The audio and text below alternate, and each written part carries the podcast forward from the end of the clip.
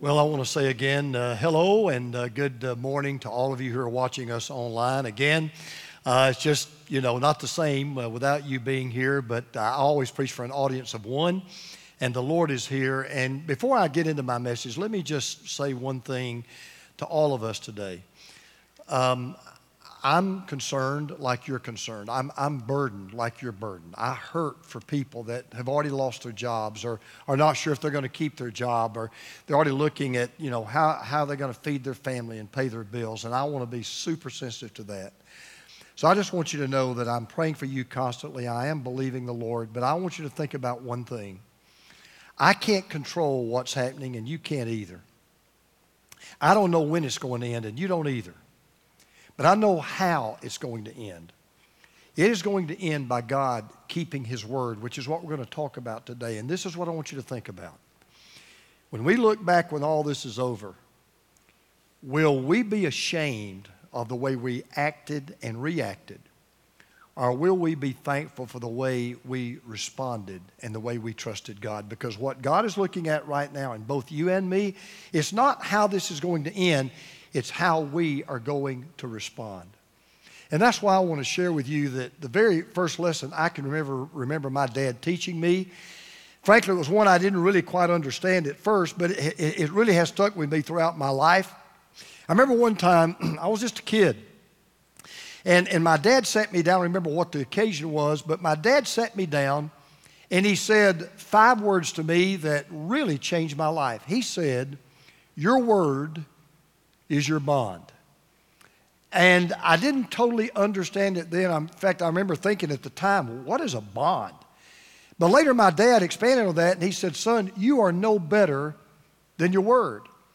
Well, I, went back to learn the history of that saying, and I was surprised to learn that in that specific form, your word is your bond. That's been the motto of the London Stock Exchange for centuries. It's been traced back to 1500 when a Scottish source said, and I'm quoting, a king's word should be a king's bond. That is such a big deal to God that an entire chapter in the Bible, Numbers 30, is given over to this one thing theme of keeping vows and fulfilling promises. Moses was giving instructions to the children of Israel. They're getting ready to cross over into the promised land. And he lays down this foundational principle. He's telling them how to treat each other, how to live, how to conduct themselves. And he lays down this principle. He said, when a man makes a vow to the Lord or takes an oath to obligate himself by a pledge, in other words, when he makes a promise, when he gives his word, God said, he must not break his word, but must do everything he said. In other words, Thousands of years ago, God laid down a universal principle for all of us. Your word is your bond. It's even more binding than a contract. And oh, by the way, God holds himself to the very same standard. As a matter of fact, that standard comes from his very character. There's a story in the Bible where God told Balaam, who was going to a king named Balak, he was a prophet. And, and Balak wanted Balaam to curse the people of Israel, and God would not allow Balaam to do that. But he was talking to Balaam about how he should, to, to, should talk to this king named Balak. And here's what he said to this prophet God is not human that he should lie. Does he speak and then not act? Does he promise and not fulfill? In other words, we can break our word. We do break our word. There's been a time in your life you've broken a promise. There's been a time in my life I've broken mine. But listen to me. We can break our word, and we have. God can't, and God won't. He'll never break His word, He will never break a promise. And there's a story in the Gospel of John, and I want to encourage you to turn to the Gospel of John, four Gospels Matthew, Mark, Luke, and John. In John chapter 4, there is this beautiful story. It's a remarkable incident that took place in the life of a man who met Jesus for just a brief time. And in that encounter, he learned just how true that is, just how true it is that God keeps his word. As a matter of fact, he faced a crisis like you and I are facing a crisis right now. But when he learned in this encounter with Jesus that God is a God that keeps his word, when he learned about the God whose word is his bond, he didn't just get excited, he went from darkness to light, from blindness to sight, from weakness to might, and from wrong to right, literally overnight. And we are, at least I can tell you for me, we're facing the greatest crisis of our lifetime. I think it's greater than 9 11. And as we face this crisis, let's do what this man did. Let's face it together and let's learn this about the God that keeps his word.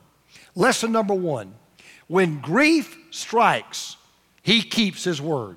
When grief strikes, he keeps his word.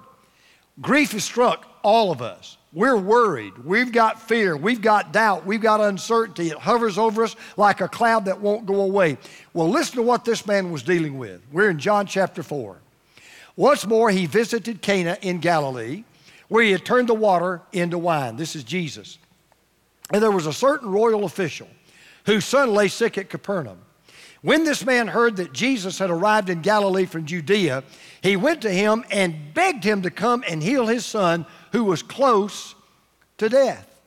Now, here's a man, he's called a royal official, literally means a king's man. He was an officer in the king's court. So, in other words, he made big, big bucks, he had high powered connections, he had strong political ties, he had tremendous influence, but he had a problem he couldn't solve. He had a problem that his money couldn't pay his way, buy his way out of. He had a problem that all the influence in the world with even the king himself would do him absolutely no good. You think you got a problem? He had a son that was at the point of death. Now, I guarantee you, this man had spared no expense. He had hired the finest doctors. He had bought the most expensive medicine. But all this man could do was kind of do what we're doing right now watching helplessly as the life of his son was slowly, slowly flowing right out of his body. Maybe for the first time, this nobleman, this king's man, maybe for the first time he realized just how little power, influence, and money means when you've got a loved one standing literally at death's door. You know, we're seeing that today with this coronavirus. You can be rich, powerful, influential, famous, but if your name is Tom Hanks, you can still get the virus. If your name is Kevin Durant, you can still get the virus. And people are teaching us today that money and power and influence are powerless against disease and disaster and death. But there's something in the story that I want you to think about that I bet you would miss if you just read this story. This man had probably never ever bothered coming to Jesus, and he would never have come to Jesus had it not been for the trouble that came into his life. Because up till now, far as we know, Jesus was not on his radar screen. He was not on his Christmas card list. It was a dying son that brought him to a divine Savior. It was trouble and tragedy that brought this man to meet Jesus. And let me tell you why I say this. There's some of us right now, you may be fighting this tendency, and it's kind of natural. You get bitter toward God. You're upset with God because of all this that's happening right now that we didn't see coming into our lives. And you keep asking, God, why did you allow this trouble to come into my life? God, I, I had just gotten this job. God, I just bought this house. God, I just purchased this car. God, I had so many plans. Why did you allow this trouble to come into my life? I want you to remember something. Anytime that trouble comes into your life, I know there's always at least one purpose. There may be others and probably are, but I know there's always at least one purpose behind it, and that is that it might bring you closer to God. I told you a week or so ago don't waste this crisis. Don't waste what's going on in our country. Let me tell you why. When trouble comes into your life, if it doesn't lead you to know God better, love God more, and trust God further, you will have wasted a lot of trouble. If at the end of all of this, if you just go back to living your life the way you were living it before, you put God back on the shelf, God's not really first in your life, you will have wasted a lot of trouble. And I'm going to say something right now you're not going to like, it's going to be difficult to swallow. But in every tragedy there's a hidden blessing. Because anything, I don't care what it is, that drives you closer to Jesus, that increases your trust in God, that's a blessing, no matter how bad on the surface it may appear to be. So this father, he comes to Jesus, got a legitimate request. He begs him to come to his home and heal his son. But I want you to notice how Jesus responds. Jesus puts him off. It's kind of interesting what he does. Here's what Jesus said He said, Unless you people see signs and wonders, Jesus told him, you will never believe. The royal official said, Sir, come down before my child dies.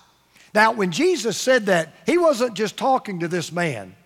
He was talking to the crowd that had gathered because there was a bunch of sign seekers there.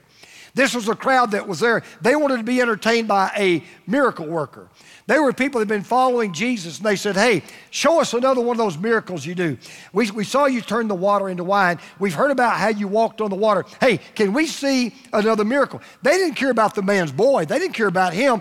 They just wanted to see Jesus put on another show. Now you say, Isn't that terrible? Let's be honest. I'll tell you what I'm seeing right now. Maybe you're seeing something I'm not seeing.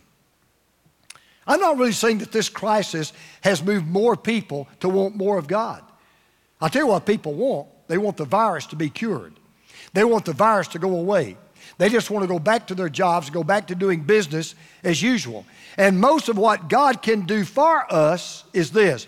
Most of us want God to get all of this out of our lives, to put things back to more normal, where we can go back to living the way we used to live and doing the things that we used to do. Because here's the hard truth most people are a lot more concerned about their health than they are His holiness.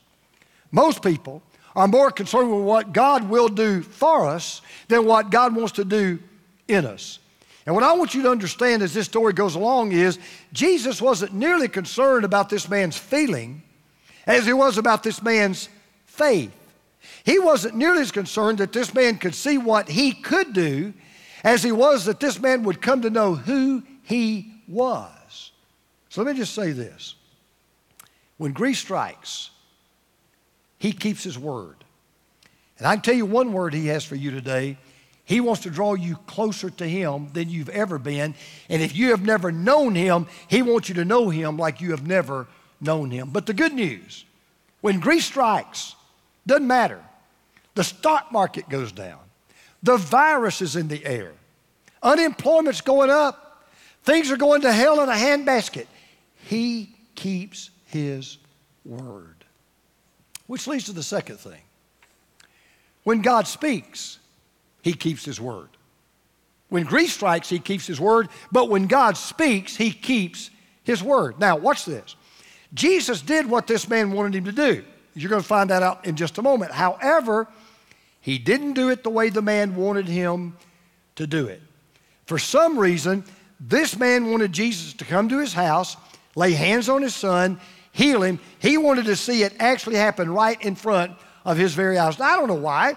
Maybe he thought there was a certain range to Jesus' power, and if you didn't get within a certain striking distance, then Jesus couldn't, you know, pull it off. And, and what he didn't understand was when, when it comes to Jesus, distance makes no difference. He's not limited by time or space.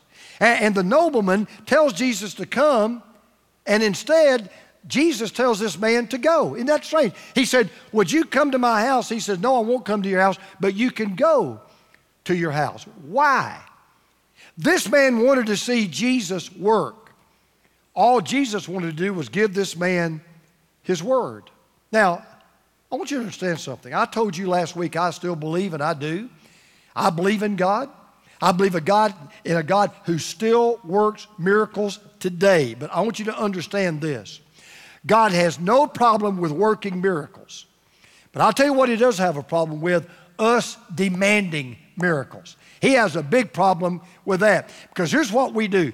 When you go to a God like I serve and like I know, and you say, hey, I'll believe in you if you keep my job. I'll believe in you if you'll take the virus away. I'll believe in you if you protect my investments. When you say to God, I won't believe what you say until you show me what you're going to do, you dishonor God. You absolutely degrade God. And see, Jesus was more interested in this father's faith than he was in his son's sickness. I got news for you. God's a lot more concerned with your faith than he is with your finances. God is a lot more concerned with your faith than he is with your fitness. God is a lot more concerned about your faith than he is with your fortune. God is a lot more concerned about your faith than he is with your future. You know why? We said it last week, I'll remind you. Without faith, it is impossible to please God. So, what happened? He says, Lord, would you come to my house and heal my son? Well, Jesus replies, here's what he says. Watch this Go, your son will live. Now, basically, what Jesus said was, no, I've got other things on my calendar. I've got other things to do. My, in fact, my calendar's going off right now on my watch, Jesus said, and I, I've got to be somewhere else. So you just go and your son will live. That's all he says. That's it.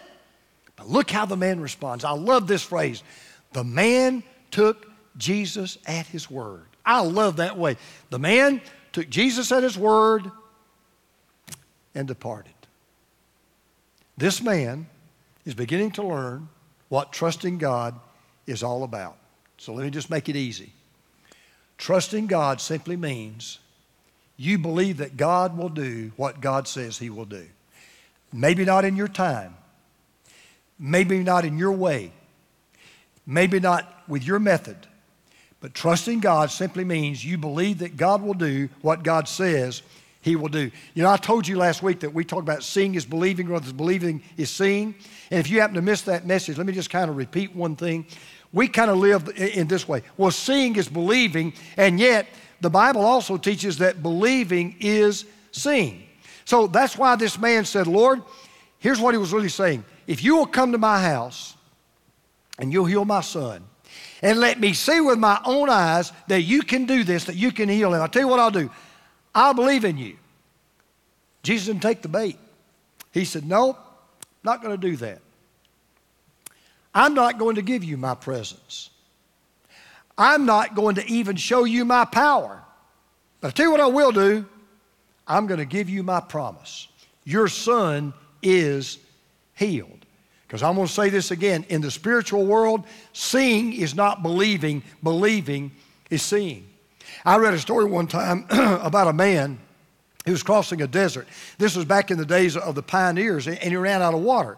Well, he was dying of thirst, and he came upon this water pump near this abandoned shack. There was no water uh, uh, to prime the pump, but he noticed there was a jug of water with this note attached, and here's what the note said There's just enough water in this jug to prime the pump, but if you drink any of it at all, if you drink any of it first, there won't be enough to prime the pump. The well has never gone dry, even in the worst of times.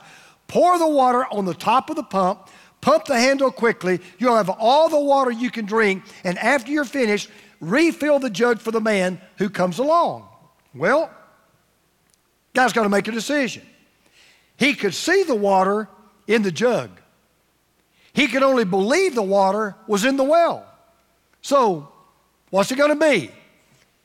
Is seeing believing or is believing seeing? The man believed, primed the pump, guess what? Had all the water he could drink. But he had to believe first there was water in the well before he would ever prime the pump and ever see the water. Here's what I want you to understand. If you don't hear anything else in this message, hear this. With God, you don't receive and then believe. With God, you believe and then receive. See, here's what we say to God Okay, I'll believe you when you act. God says, I'll act when you believe. That's the way it works. So here's what happened. While he was still on the way, going back to his house, his servants met him with the news that his boy was living.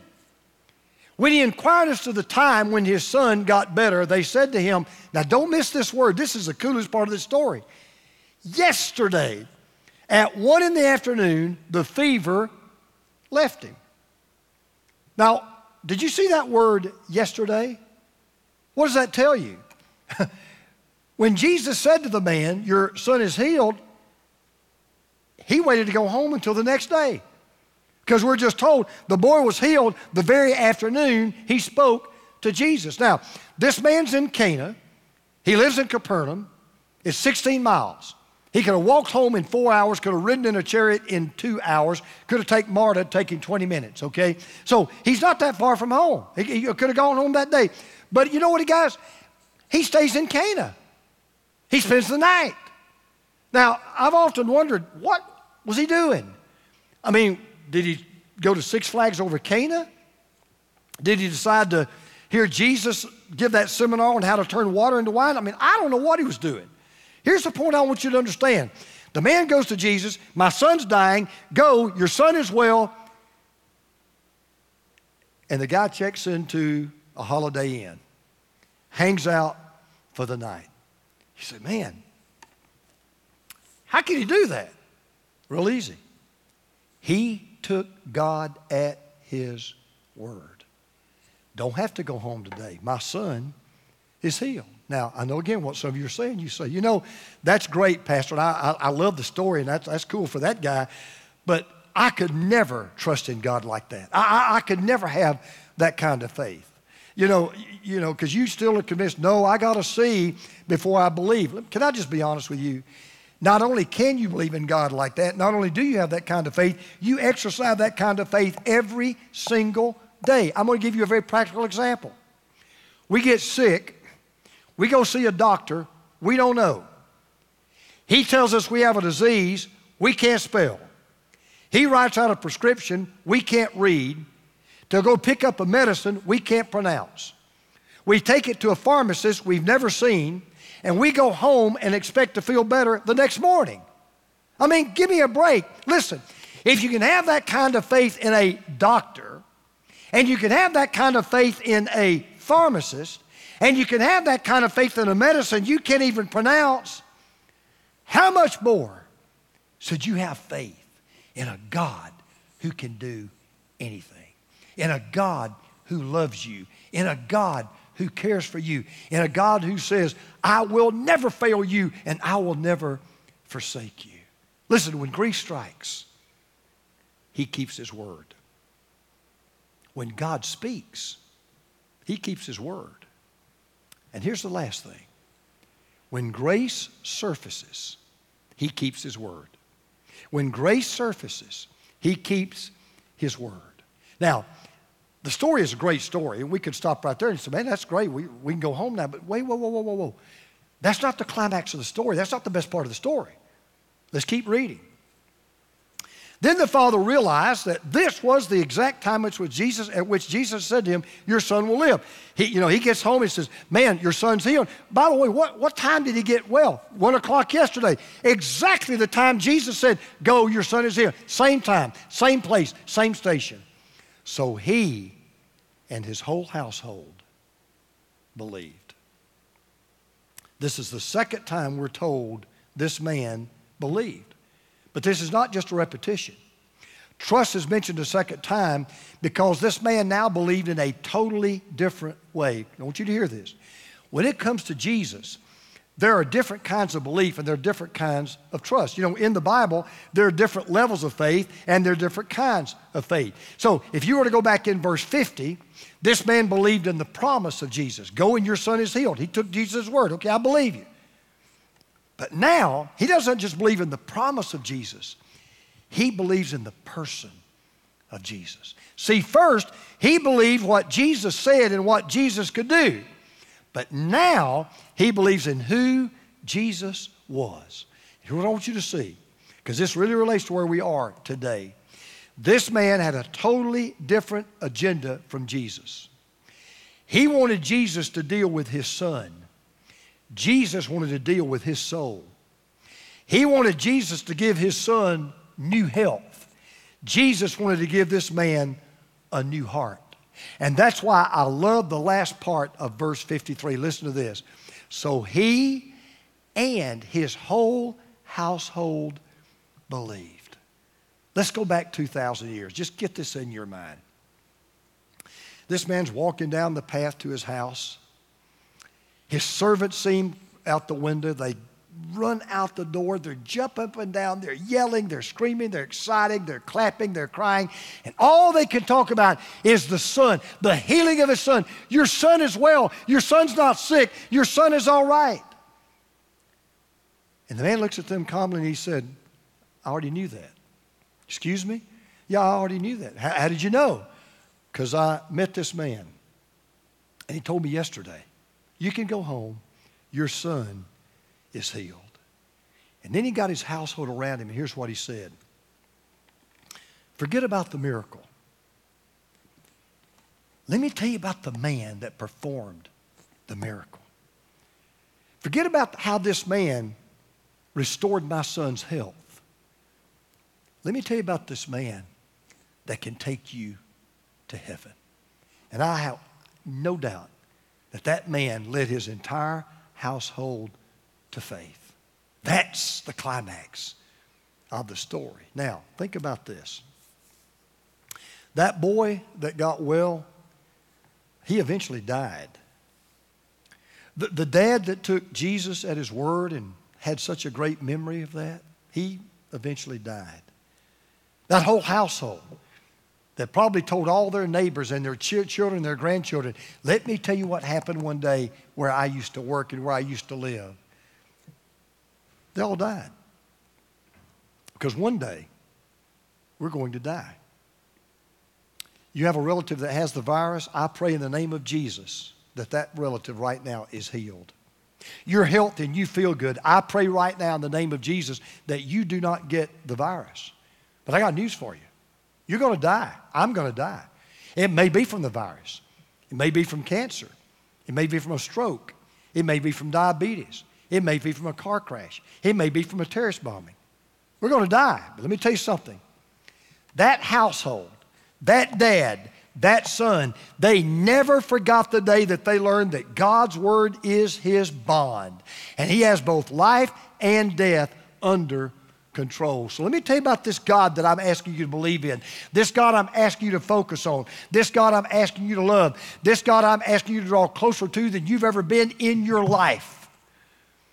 This God has given us His word that His plan for us never fails, that His power in us never falters, that His purpose for us never falls.